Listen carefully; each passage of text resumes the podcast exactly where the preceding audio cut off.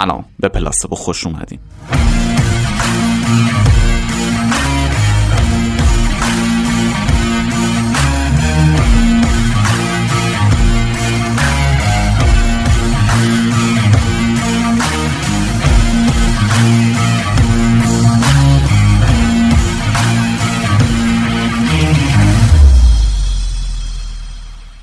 می‌خوایم بریم بررسی کنیم ببینیم ژلوفن چجوری می‌فهمه کجا اون درد می‌کنه و خوبش می‌کنه.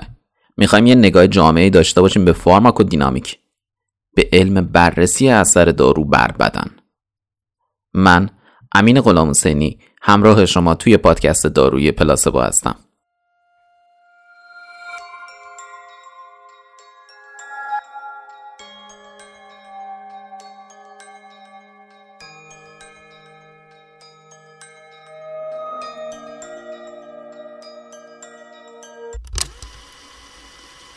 سب کن سب کن. قبل از اینکه بریم تو اصل قصه آخر پادکست کارتون دارم. ممنون میشم تا آخر همراهم باشین. دیگه واقعنی بریم.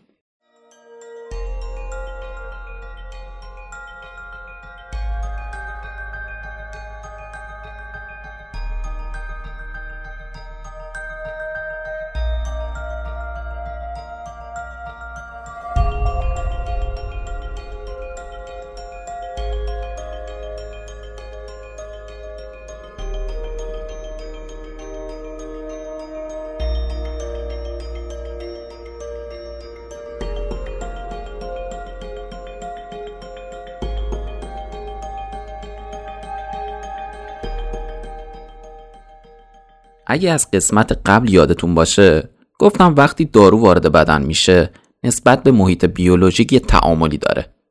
یعنی بدن یه بلای سر دارو میاره در مقابل دارو هم شرایط بدن رو تغییر میده. این قسمت دوم میشه تو محدوده فارماکودینامیک. یعنی چجوری دارو باعث تغییر تو عملکرد بدن میشه. این کار نیازمند اینه که ما یه شناختی از ساختمان مولکول دارو داشته باشیم. از طرفی هم بدونیم اون سلول هدف اون چه ویژگیهایی داره. چون از interaction این دوتا اثر دارو ایجاد میشه. حتی می‌تونیم اونقدر دقیق بشیم که ببینیم کدوم بخش از مولکول دارو مسئول ایجاد این اثره. خب بذار ببینیم دارو از چه راههایی اثرگذاری داره. ممکنه دارو خیلی مستقیم و از طریق فیزیکی اثر خودشو بذاره. مثلا دیورتیک های اسموتیک چون خاصیت اسموز دارن ایجاد دیورتیک می‌کنن. یعنی خود ذات فیزیکی داروه. ممکنه مکانیسم اثر دارو شیمیایی باشه. مثلا اسید معده رو بخوایم مهار کنیم یه باز بهش اضافه می‌کنیم. کاری که شربت های آنتی اسید انجام میدن. یه واکنش اسید و باز ساده. ولی ولی تقریبا تمام داروها اگه بخوان اثرشون رو بذارن باید به receptor متصل بشن و با تغییر اون اثر درمانی داشته باشن. receptor چیه؟ receptor یه جزء از سلوله. می‌تونه خارج یا داخل سلول باشه که دارو می‌تونه باش interaction داشته باشه که بعدش با چند تا واکنش بیوشیمیایی اون اتفاق مورد نظر توی سلول بیفته. قدمت کشف و مطرح کردن نظریه رسپتور تو همین 100 سال اخیره. قضیه کشفش هم این بوده که پال اوریش اومد یه سری ترکیبات عالی رو ساخت و دید اثر ضد پارازیتی داره. همون ترکیبات رو یه مقدار تغییر داد و دید اثر نداره. فهمید که اثر ترکیبات از یه ور مولکول بوده و اون ورش اثرگذار نیست. از اون ور جان لانگلی داشت روی سم کورار تحقیق می‌کرد. فهمید که این سم می‌تونه انقباز ازولهی که با تحریک الکتریکی ایجاد شده رو مهار کنه. ولی انقبازی که از طریق نیکوتین ایجاد شده رو نمی‌تونه مهار کنه. یعنی جایی که این دوتا ماده اثر می‌کنن و انقباز ایجاد می‌کنن فرق داره. بعدش اومد رو پیلوکارپین کار کرد. تو آزمایشاش فهمید که آتروپین می‌تونه اثر پیلوکارپین رو مهار کنه پس فهمید جفتشون روی یه جا اثر دارن. همین آزمایش های ساده نظریه وجود گیرنده ها رو رو زبون انداخت و کم کم رشد کرد و الان به جایی رسیده که اصلی ترین روش بررسی اثر دارو و مکانیسم اثر اون هست. این که به چی می‌تونیم بگیم گیرنده و به چی نمی‌تونیم بگیم خب یه سری ویژگی ها رو باید داشته باشه دیگه. مثلا انتخابی باشه. یعنی فقط به اون پیام شیمیایی خاص مد نظر جواب بده و نسبت به بقیه پیاها بی محل باشه. یا دیگه اینکه وقتی اون لیگانت مورد نظر اومد حتما عملکردش رو عوض کنه و بتونه خودش رو تغییر بده. یه حرکتی باید بکنه که بگیم فرایندی انجام شده دیگه. بذار یه موضوعی رو روشن کنم. دیدی بعضی از داروها چند تا خاصیت دارن یا چند تا دارو با خاصیت های مختلف یه اثر مشترک رو نشون میدن؟ علت اینکه یه داروی مثل آسپرین چند تا خاصیت داره اینه که ساختار شیمیایی این داروها جوریه که می‌تونن رو چند تا گیرنده اثر بذارن پس خاصیت های مختلفی مثل اثر ضد پلاکت، اثر ضد درد، تب و التهاب رو همزمان نشون میده. از اونور داروهایی که با اینکه خاصیتشون متفاوته ولی روی یه سری اثرات مشابهن اینه که تو ساختارشون یه قسمتی دارن که با هم مشابهن و می‌تونن با همون به یه گیرنده مشابه پیوند برقرار کنن. مثلا تمام آنتی های نسل اول و بعضی از ضد افسردگی ها و آرام ها اثرات آنتیکولینرژیک دارن. خاصیتشون خب با هم فرق می‌کنه ولی همشون جدا از خاصیتشون روی گیرنده مشابه اثر می‌ذارن. مثلا باعث خشکی دهان میشن. اغلب این چیزا جزء اثرات جانبی داروه. بیشتر گیرنده ها از جنس پروتئینن و تعداد خیلی کمی از اونها از جنس دی ای. داروها با گیرنده ها پیوند شیمیایی ایجاد می‌کنن. مثلا اگه پیوند برگشت ناپذیر باشه اغلب کوالانسیه ولی اگه برگشت پذیر باشه پیوندهای ضعیفتری مثل هیدروژنی و واندروالسی و آبگریز ایجاد می‌کنن که البته اینم در نظر داشته باشین که اینایی که پیوند ضعیف ایجاد می‌کنن معمولا انتخابی ترن چون پیوندهای ضعیف نسبت به پیوندهای قوی نیازمند تناسب بیشتریه. در مورد انواع پیوندهای شیمیایی تو بخش شیمی دارو بیشتر حرف می‌زنیم. یه سری توضیحات عملی و فنی وجود داره در مورد اینکه تعاریفی مثل پتنسی، افینیتی، افیکیسی چی هستن. اینجا نمی‌خوام واردشون بشم و اگه دوست داری بهتر درکشون کنی تو جزوه خیلی خوب گفتم. می‌خوام مستقیم برم سر اصل مطلب.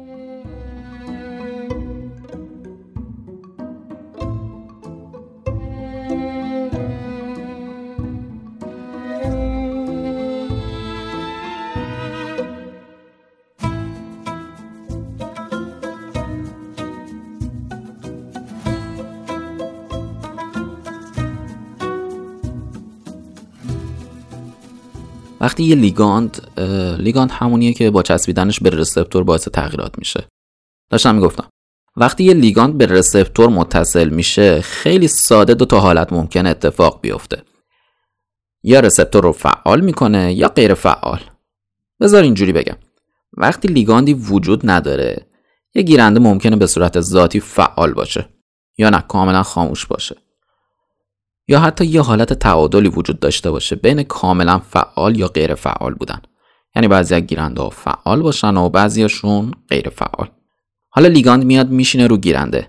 اگه بتونه باعث فعالیت گیرنده بشه بهش میگیم آگونیست. حالا هر فعالیتی ها که جلوتر میگم. اگه هم بیاد به گیرنده متصل نشو هیچ کاری نکنه میشه آنتاگونیست. در واقع با این اتصالش باعث میشه جایگاه اشغال بشه و آگونیست های داخلی و خارجی نتونن دیگه به گیرنده متصل بشن.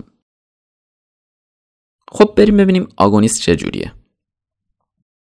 اگه همه گیرنده ها توسط آگونیست اشغال شده باشه می‌تونیم حد اکثر پاسخ رو از اون آگونیست شاهد باشیم. تو این حالت دو جور آگونیست داریم. آگونیست کامل آگونیست نسبی. آگونیست کامل دارویی که وقتی به گیرنده وصل میشه اون سیستم عمل کننده یا افکتور رو کامل فعال می‌کنه. ولی آگونیست نسبی در بهترین حالت هم اثری کمتر داره. نه اینکه افینیتی و تمایلش کم باشه نه. ولی وقتی وصل میشه اثرش کمتره.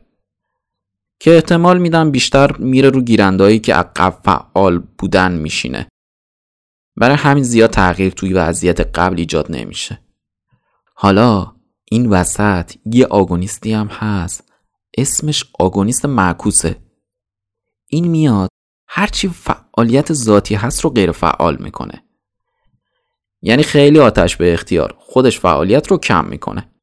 در واقع تمایلش به اینه وضعیت غیر فعال بشه. فرقش با آنتاگونیست چیه؟ آنتاگونیست میاد میشینه رو گیرنده و اینجوری نمی‌ذاره کس دیگه به این گیرنده نزدیک بشه. ولی هیچ کاری هم نمی‌کنه. چیزی رو فعال یا غیر فعال نمی‌کنه. ولی نمی‌ذاره چه دارو چه هورمون چه نوروترانسمیتر به اون جایگاه برسن و گیرنده رو فعال کنن. اینجوری فعالیت ذاتی رو میار پایین. ولی این آگونیست معکوسا قشنگ دنده عقب می‌گیرن. یه سری گیرنده ها مثل بنزودیازپین ها هیستامین اوپیوئید کانابینوئید دوپامین برادیکینین آدنوزین اینا خودشون فعالیت ذاتی دارن. پس خیلی رو آگونیست معکوس حساسن. بذار مثال بزنم. ببین هر جا اسم بلاکر شنیدی منظور آگونیست معکوسه. بذار مثال بزنم. فاموتیدین که اچتو بلاکره لوزارتانی که ای آر بیه متوپرولول بتا بلاکر اینا بلاکر هستن نه آنتاگونیست.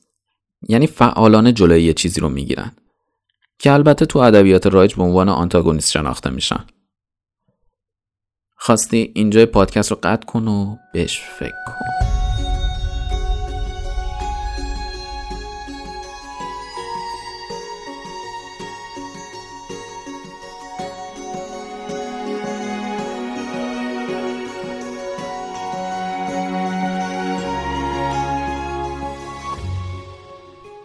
خب بریم دسته های آنتاگونیست هم بررسی کنیم. آنتاگونیست دارویی که با گیرنده interaction داره. بهش تمایل یا affinity هم داره. ولی هیچ کاری انجام نمیده. این هیچ کاری انجام ندادن باعث میشه بقیه عوامل محرک مثل آگونیست ها یا ناقلین طبیعی هم نتونن کاری کنن. یعنی فرصت interaction اونا رو هم از بین می‌بره. آنتاگونیست ها بر اساس نوع فعالیت به چهار دسته تقسیم میشن. اولیش آنتاگونیست فیزیکیه. این آنتاگونیست ها به دارو متصل میشه و نمی‌ذاره اونا جذب شن. مثلا شارکل اینجوریه. تو هم روده جلوشون رو می‌گیره و تو مسمومیت ها به کار میره. وقتی آنتاگونیست فیزیکی داریم آنتاگونیست شیمیایی هم داریم دیگه طبیعتا. اینجور آنتاگونیست ها میان رو خود دارو اثر می‌ذارن. کاری می‌کنن که دارو به رسپتور نرسه. چی مثلا؟ مثلا دیمر کاپرول. این دارو هم تو مسمومیت ها به کار میره. ساختارش جوریه که فلزات سنگین بهش میچسبن. دقت کرد چی شد؟ یعنی ما اینجا فلز سنگین رو به عنوان لیگاند در نظر گرفتیم که قراره بچسبه به رسپتور. واسه همین یه دارویی میدیم و که این کار انجام نشه و مسمومیت رفع بشه. توی همین قضیه ما پرالیدوکسیم رو داریم که میره به فسفر ارگان فسفات ها متصل میشه و از مسمومیت جلوگیری می‌کنه. پروتامین هم همین جوره که اثر ضد هپارین داره. مکانیسماشون یه خورد فرق دارن تو جزوه گفتم. دو نوع آنتاگونیست دیگه هم هست. آنتاگونیست فارماکولوژیک و فیزیولوژیک. این دوتا مهمترن. اول آنتاگونیست فارماکولوژیک. ممکنه دوتا دارو وجود داشته باشه که هر دوتا روی یه گیرنده اثر می‌ذارن. ولی اثری که روی گیرنده می‌ذارن متفاوت باشه. مثلا پروپرانولول ایندرال و نور اپینفرین جفتشون روی گیرنده اثر می‌ذارن. گیرنده بتا. ولی اثرشون کاملا متضاد همه. واسه همین توی یه رقابت میفتن که کدومشون به گیرنده می‌رسن. این دوتا نسبت به هم آنتاگونیسم فارماکولوژیکن. نسبت به هم دیگه. آنتاگونیسم فیزیولوژیک چجوریه؟ تو اینجا دوتا دارو نسبت به هم اثر مخالف دارن ولی نه از روی یه رسپتور. اون یکی دارو میره روی رسپتور دیگه میشینه.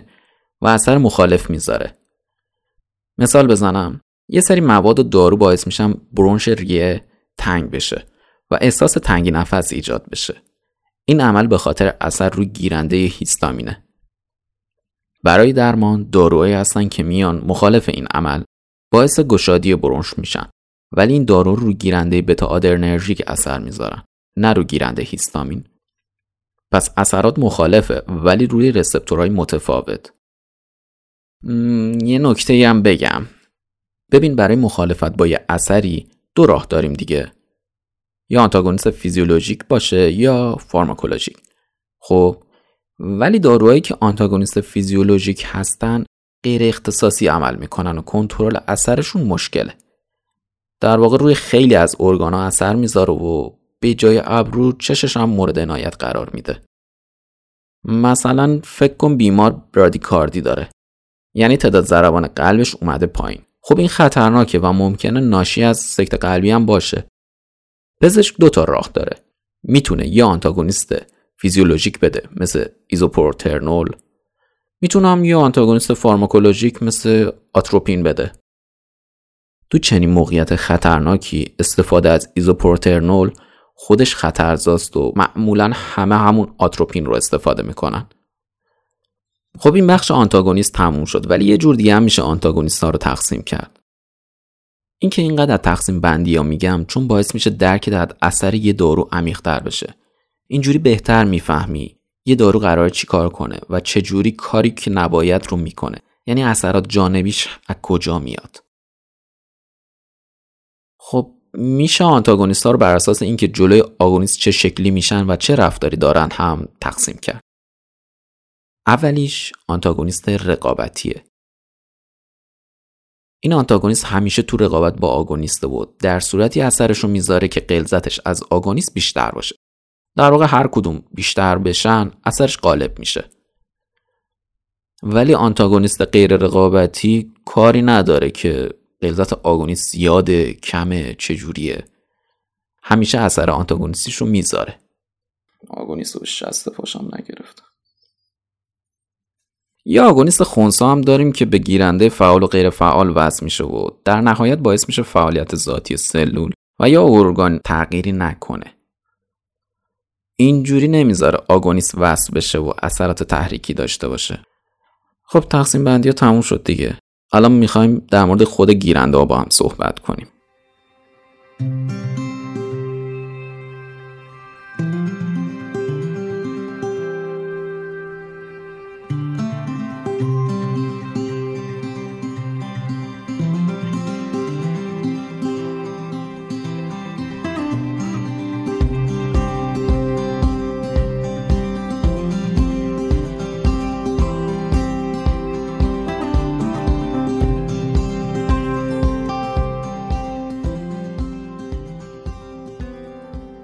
بریم گیرنده ها رو بهتر بشناسیم. گیرنده ها رو می‌تونیم بر اساس ساختار و جنسشون و یا عملکرد و کاری که می‌کنن و حتی جایگاهشون تو سلول دسته بندی کرد. به صورت کلاسیک گیرنده ها رو می‌تونیم به 6 دسته تقسیم کنیم. اولیش گیرنده های دارای عملکرد آنزیمی یا همون رسپتور از انزایم خیلی از داروها مستقیم میرن رو آنزیم تاثیر می‌ذارن اغلب هم میرن این آنزیما رو مهار می‌کنن. حالا این مهار کردن ممکنه یه مقداری باشه و بعدش اثرش تموم بشه ولی گاهی هم ممکنه برای همیشه آنزیم رو غیر فعال کنن. یعنی برگشت ناپذیر مهار بشه. یه خورده مثال بزنم قضیه باز بشه. مثلا نوستیگمین میاد آنزیم استیل کولین استراز رو مهار می‌کنه. ولی بعد از چند ساعت ول می‌کنه و میره. دوباره آنزیم فعال میشه. ولی آسپرین میره رو آنزیم سیکلو اکسیژناس قرار می‌گیره و غیر فعالش می‌کنه ولی دیگه نمیره. همونجا میمونه تا وقتی که کلا آنزیم عمرش تموم میشه و دنچوره میشه. ماجرای کنگر و لنگر و آره. اصل ماجرا همونیه که گفتم یعنی یه سری دارو میان آنزیم رو فعال یا غیر فعال می‌کنن. ولی بعضی وقتا ما با دادن یه سری دارو آنزیم رو سر کار می‌ذاریم. یعنی چی؟ یعنی دارو میره پیش آنزیم بهش میگه بیا منو بخور. آنزیم هم میره که تجزیهش کنه و به یه محصولی تبدیلش کنه. ولی محصول آخری غیر طبیعی و صرفا وقت آنزیم تلف شده. این کجا به کار میاد؟ مثلا تو سرطان. سرطان چیه؟ تقسیم غیر طبیعی سلول. پس باید یه کاری کنیم که سلول تقسیم نشه. برای کپی دی ای ما به اون چهار تا باز نوکلئوتید نیاز داریم. A, T, C, G. از دبیرستان یادمونه که T باید درست بشه. از U اوراسیل. یه دارویی داریم به نام فلورو اوراسیل این دارو میره به جای خود اوراسیل یا همون U. رو آنزیم تبدیل کنندش به T تیمین. میشینه و خب نتیجه تیمین نمیشه دیگه. و وقتی تی نداشته باشیم نمی‌تونیم دی ای رو بازسازی کنیم.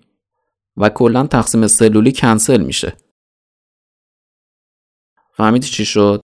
ماجرا همون مسئله ژاپنی شد که میگه به خاطر میخی نعلی افتاد و به خاطر نعلی اسبی افتاد.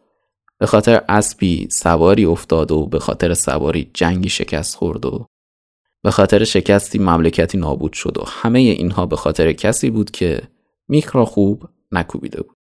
یعنی همون اول اگه یو سر جاش بود علاماتی داشتیم و سلول تقسیم شده بود.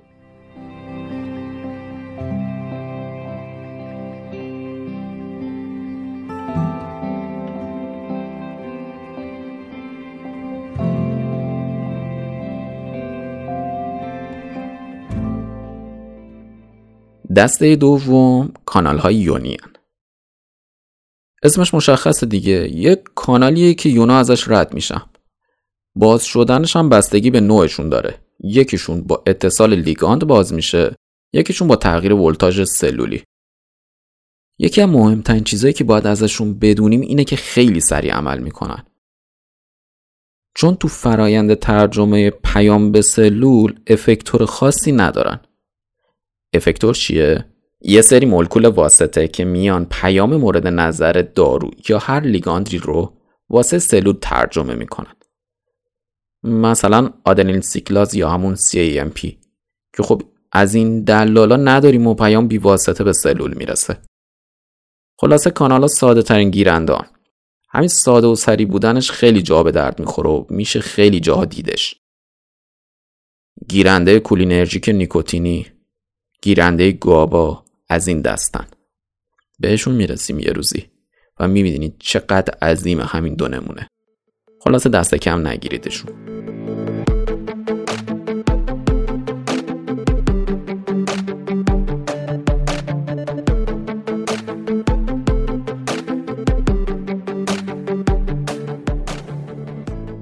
دسته سوم گیرنده های جفت شونده با جی پروتئین.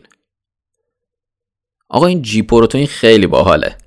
خیلی خانواده گنده ای هم هستن.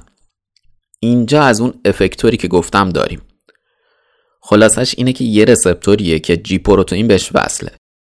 خود جی پروتئین چیه؟ یه پروتئین که همراه باهاش یه دونه جی دی پی وصله. کارشو چجوری انجام میده؟ وقتی سیگنالی به receptor می‌رسه کل اون ساختار G پروتئین کن فیکن میشه و GDP جاشو میده به GTP. همین حرکت باعث میشه فعالیت یه آنزیم عوض بشه. ببین برای اینکه بفهمیم توی گیرنده های G پروتئین چه اتفاقی میفته خیلی باید دقت کنیم. منم سعی نمی‌کنم زیاد برم ریز بشم. میشه خیلی ریز شد که تا جایی اونو تو جزوه آوردم. خیلی خوب. پس فهمیدیم دارو میاد جی پروتئین عوض میشه یه آنزیمی فعال یا غیر فعال میشه و بعدش پیامبر ثانویه قلزتش توی سلول عوض میشه. پیامبر ثانویه یا سکندری مسنجر همون افکتوره. در واقع لیگان اولی مولکولی بود که باعث ایجاد سیگنال و تغییرات شد و دومین مولکول همین افکتوره که بقیه راهو میره. همونجور که قبلا گفتم یکی از معروف تریناش CAMPه یکی دیگهشون که اینجا میگم PIP2 در مورد اینکه چجوری باعث این تغییرات میشن تو بخش مکانیسم پیام رسانی میگم. جلوتر اگه خورده. کلا سه جی پروتئین تو بدن مهمن. پروتئین مهاری جی آی که فعالیت آنزیم آدنیل سیکلاز رو مهار می‌کنه. پروتئین تحریکی Gs که فعالیت آنزیم آدنیل سیکلاز رو افزایش میده. و پروتئین Gq که فعالیت آنزیم فسفولیپاز C رو تحریک می‌کنه. آقا این دوتا آنزیم خیلی مهمن تو بدن. توی کلی از مکانیسما نقش دارن. آدنیل سیکلاز فسفولیپاز سی این دوتا رو یادت باشه. یه چند تا مثال می‌خوام بزنم تا ببینید این گیرنده ها چقدر خفنن. اون جی اس بود که گفتم تحریکیه و آنزیم آدنیل سیکلاز رو فعال می‌کنه و CAMP زیاد میشه.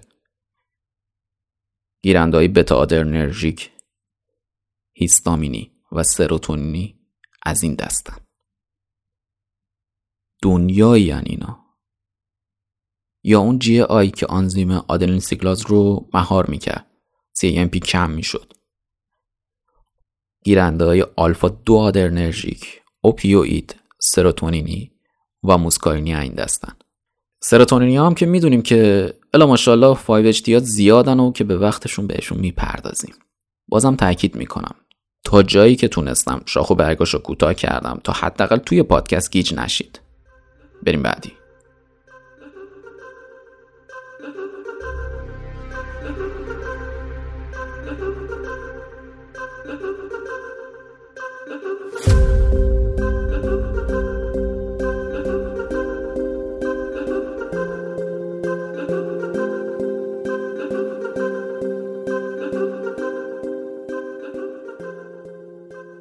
چهارمی گیرنده های تیروزین کیناز این گیرنده یه جهت خیلی شبیه گیرنده جی پروتئینه. از این بابت که مکانیسم عمل جفتشون خیلی پیچیده است. بازم سعی می‌کنم تا جای ممکن نگم و ارجاتون میدم به جزوه. توی این گیرنده ها گیرنده و افکتور به هم متصلن. کاری که این گیرنده ها می‌کنن پروتئین کینازیه. یعنی چی؟ یعنی میان پروتئین های سطح قشا که نقش افکتور دارن رو فسفوریله می‌کنن. یه دونه پی او 4 بهشون میچسبونن. و اینجوری یه سری فعالیت ها رو تنظیم می‌کنن. خیلی از هورمون های پپتیدی مثل انسولین و فاکتور رشد همینجوری هن. اینا چون گیرنده و افکتور. تو قشا پیش همن خیلی سریعن ولی چون عمل نهایی ساخته یه پروتئینه پس پاسخ نهایی کند داده میشه. یه دسته دیگه هم داریم به اسم گیرنده های سایتوکاینی. اینا خودشون خاصیت پروتئین کینازی ندارن. یعنی خودشون ارزه فسفوریله کردن پروتئین اینا رو ندارن. یه پروتئین کیناز کنارشون دارن و اون این کار براشون می‌کنه. اسمش هم جکه. بعد از عملیات پروتئین کیناز توی سطح اول اینکه چه اتفاقی میفته که در نهایت پیام به هسته می‌رسه و دی ای می‌فهمه باید پروتئین درست کنه به گونه ایه که فکر نکنم کسی جرأت کنه پادکستش کنه. سخت نیست ولی باید جلو چشم باشه. فعلا فایده هم نداره از این عمیق تر بشیم از دسته متأخر می‌تونیم به گیرنده های پرولاکتین، اریتروپویتین و برخی انواع اینترفرون ها رو اسم ببریم. بریم دوتا آخرم بگیم.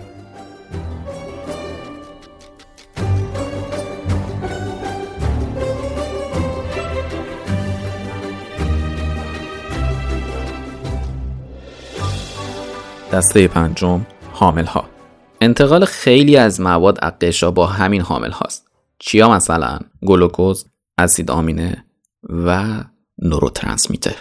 همین نوروترانسمیتر خیلی مهمه. داروهای ضد افسردگی سه حلقه TCA یا مهار کننده حامل هایی هستند که توی پایانه عصبی باعث بازجذب نور اپینفرین و سرتونین میشن. یعنی اینا نمی‌ذارن بازجذب شن و همون توی سیناپس میمونن و غلظتشون بالا میمونه. آخریشم گیرنده های هسته ای. یه سری مواد اندوژن یعنی اینایی که خود بدن تولید می‌کنه محلول توی چربی مثل گلوکوکورتیکوید ها مینرالوکورتیکوید ها هورمون های جنسی ویتامین D هورمون تیروید اینا گیرنده هاشون تو خود هسته سلول هستن.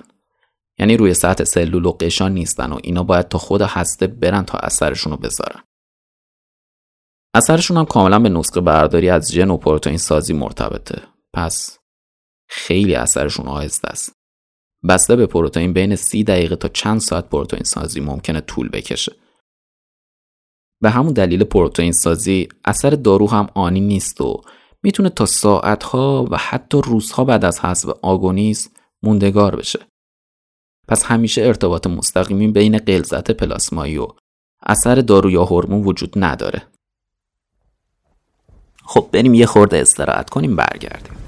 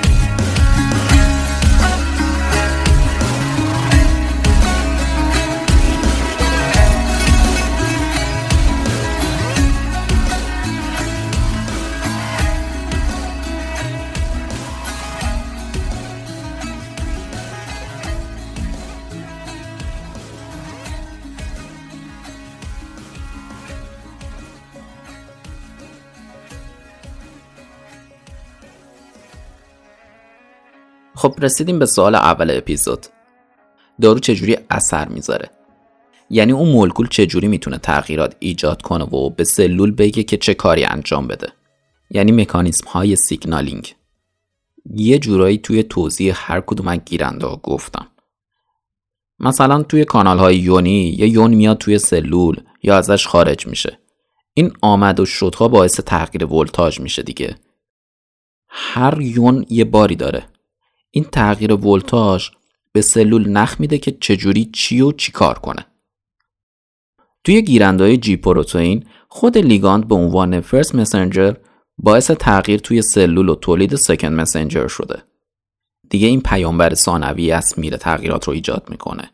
مثلا پروتئین رو فسفوریله می‌کنه یون کلسیوم ول میده و خلاصه از این دست کارا که منظورش رو به سلول برسونه. گیرندهای تیروزین کیناس هم که از همون قماش و پیامبر ثانویه داره. اغلب هم همون پروتئین خودش رو فسفوریله می‌کنه. خب یادتونه دیگه توی گیرندهای متصل به جی پروتئین تا یه جایی رفتیم بعدش گفتیم بمونه برای بعد. گذاشتم برای اینجا. همونجا که گفتم دوتا آنزیم داریم توی این قضیه آدنین سیکلاز و فسفولیپاز سی. آدنین سیکلاز یکی از پرمصرفترین آنزیم هاست و مسیرش یکی از متداول ترین مسیرهای پیام رسانیه چیکار می‌کنه؟ این بابا میاد. ATP رو به CAMP تبدیل می‌کنه. قبلا هم گفتم. این CAMP به این گردالی رو علکی نبینید. خیلی مولکول مهمیه تو بدن. خب بریم سراغ بحثمون. وقتی دارو رو گیرنده میشینه یه سری تغییرات تو جی پروتئین ایجاد می‌کنه. یه تیکه ازش میره پیش آنزیم آدنین سیکلاز و بسته به اینکه چه مدلیه باعث تحریک یا مهارش میشه. این تحریک یا مهار باعث افزایش یا کاهش غلظت CAMP میشه دیگه. به هر حال این آقای AMP گرد پا میشه میره سمت پروتئین کیناز A و روش سوار میشه. پروتئین کیناز هم میره تو هسته و شروع می‌کنه به کینازیدن پروتئین ها رونویسی از ژن ها انجام میشه و در نتیجه تغییر حاصل میشه. آخر آخرش هم خود CAMP توسط فسفودی استراسا تجزیه میشه. یه چیزی تو پرانتز بگم. خود مهار کننده های فسفودی استراسا کلی داروه. 5 تا خانوادن داروهایی مثل توفیلین و کافئین تا سیدنافیلد. یه کوچول در مورد قابلیت های CAMP بدونید می‌فهمید چرا با خوردن قهوه خستگی اون برطرف میشه.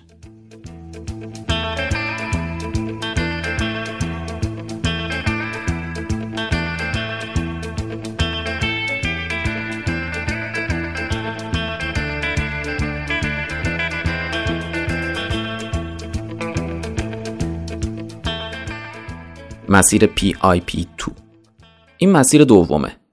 یه بخش از خود قشا هست به اسم فسفاتیدیل اینوزیتول 4 و 5 20 فسفات که ما از این به بعد بهش میگیم PIP2 اینو آنزیم فسفولیپاز C همون آنزیم دومی مهمه.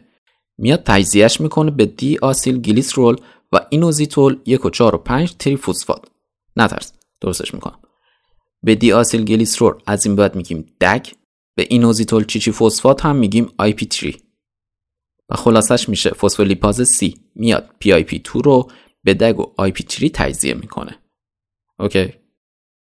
دگ که محلول تو چربی و تو همون قشا خودشو میچسبونه به یه پروتئین کینازی و به کارش می‌گیره. ولی IP3 توی محلول و میره تو سیتوپلاسم دنبال افزایش غلظت کلسیوم. با این کار به یه سری پروتئین کیناز نخ میده که دست به کارشن. حالا یه موضوع جالب این وسط بگم. عضلات صاف و غیر ارادی وابسته به کلسیومن و کارشون با کلسیوم راه میفته. به خاطر همون قضیه IP3 ولی تو عضلات ارادی و مخطط هم IP3 پیدا کردن. خلاصه همین.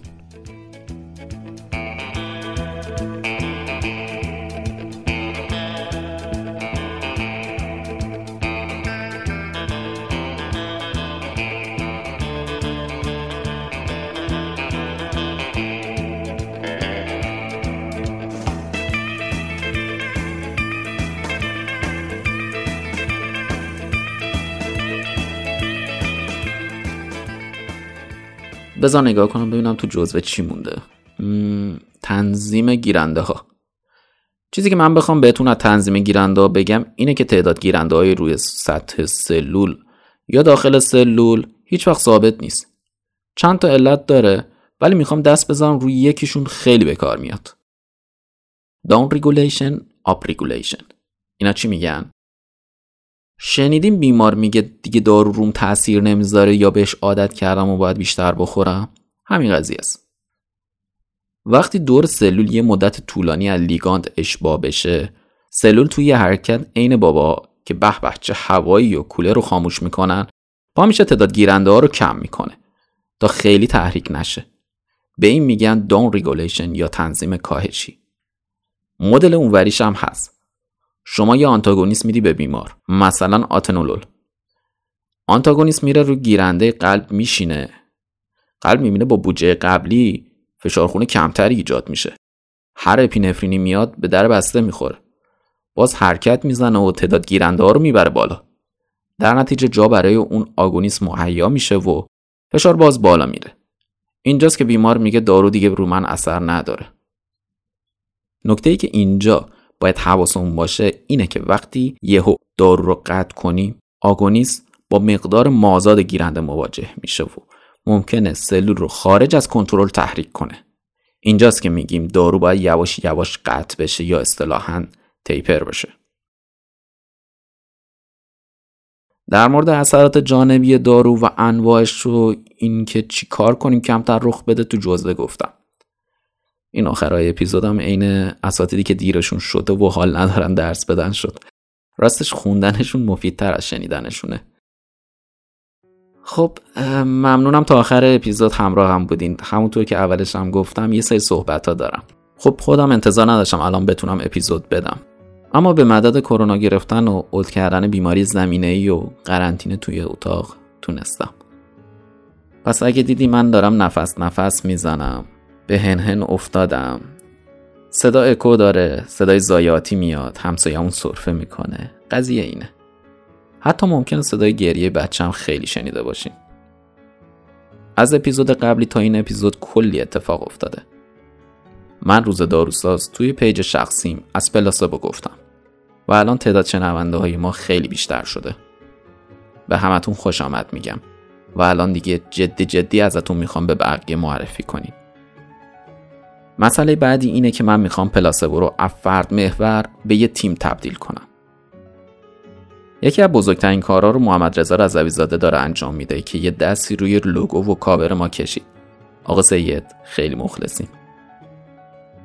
من به شخص زیاد با اینستاگرام و اپهای اجتماعی آشنا نیستم. نه اینکه نشناسم. به صورت حرفه‌ای و قشنگ و مدون تا باش کار نکردم. و الان دنبال یه فردی هستم که این کارا رو دست بگیره و بشه روابط عمومی و سخنگوی پلاسبو هر کسی که فکر می‌کنه می‌تونه کمکمون کنه خوشحال میشم به تیم پلاسبو اضافه بشه. می‌تونه بهمون ایمیل بده توی دایرکت پلاسبو بهم پیام بده. از هر رایی که فکر می‌کنیم بهم اطلاع بدیم تو مراحل بعد حتما ما به دنبال افرادی که بتونن مطالب رو جمع آوری کنن ویرایش علمی انجام بدن و از این دستکارها نیاز خواهیم داشت که به موقعش میگم. تک تک شمایی که دارین پلاسبو گوش می‌کنید جز خانواده پلاسبو هستین این خانواده 45 روزه دو تا شنونده جدید داره که می‌خوام این اپیزود رو به این دوتا تقدیم کنم. حنا و آلا غلام حسینی. که امیدوارم صداشون تو ضبط نیومده باشه. و امیدوارم یه روز این اپیزود رو گوش کنن و بشنون. که بهشون میگم. خیلی دوستتون دارم بابایی. من دو هفته از بغلتون نکردم. ببندیم این اپیزود رو. پلاسبو رو می‌تونین از همه اپ های پادگیر بشنوین. اگه آیفون دارید با اپل پادکست. اگه اندروید دارید با Google Podcast و Castbox مخصوصا. توی کانال تلگراممون جزوه و فایل صوتی با کیفیت کمتر می‌ذارم. آیدی ما تو همه جا پلاسبو پادکسته.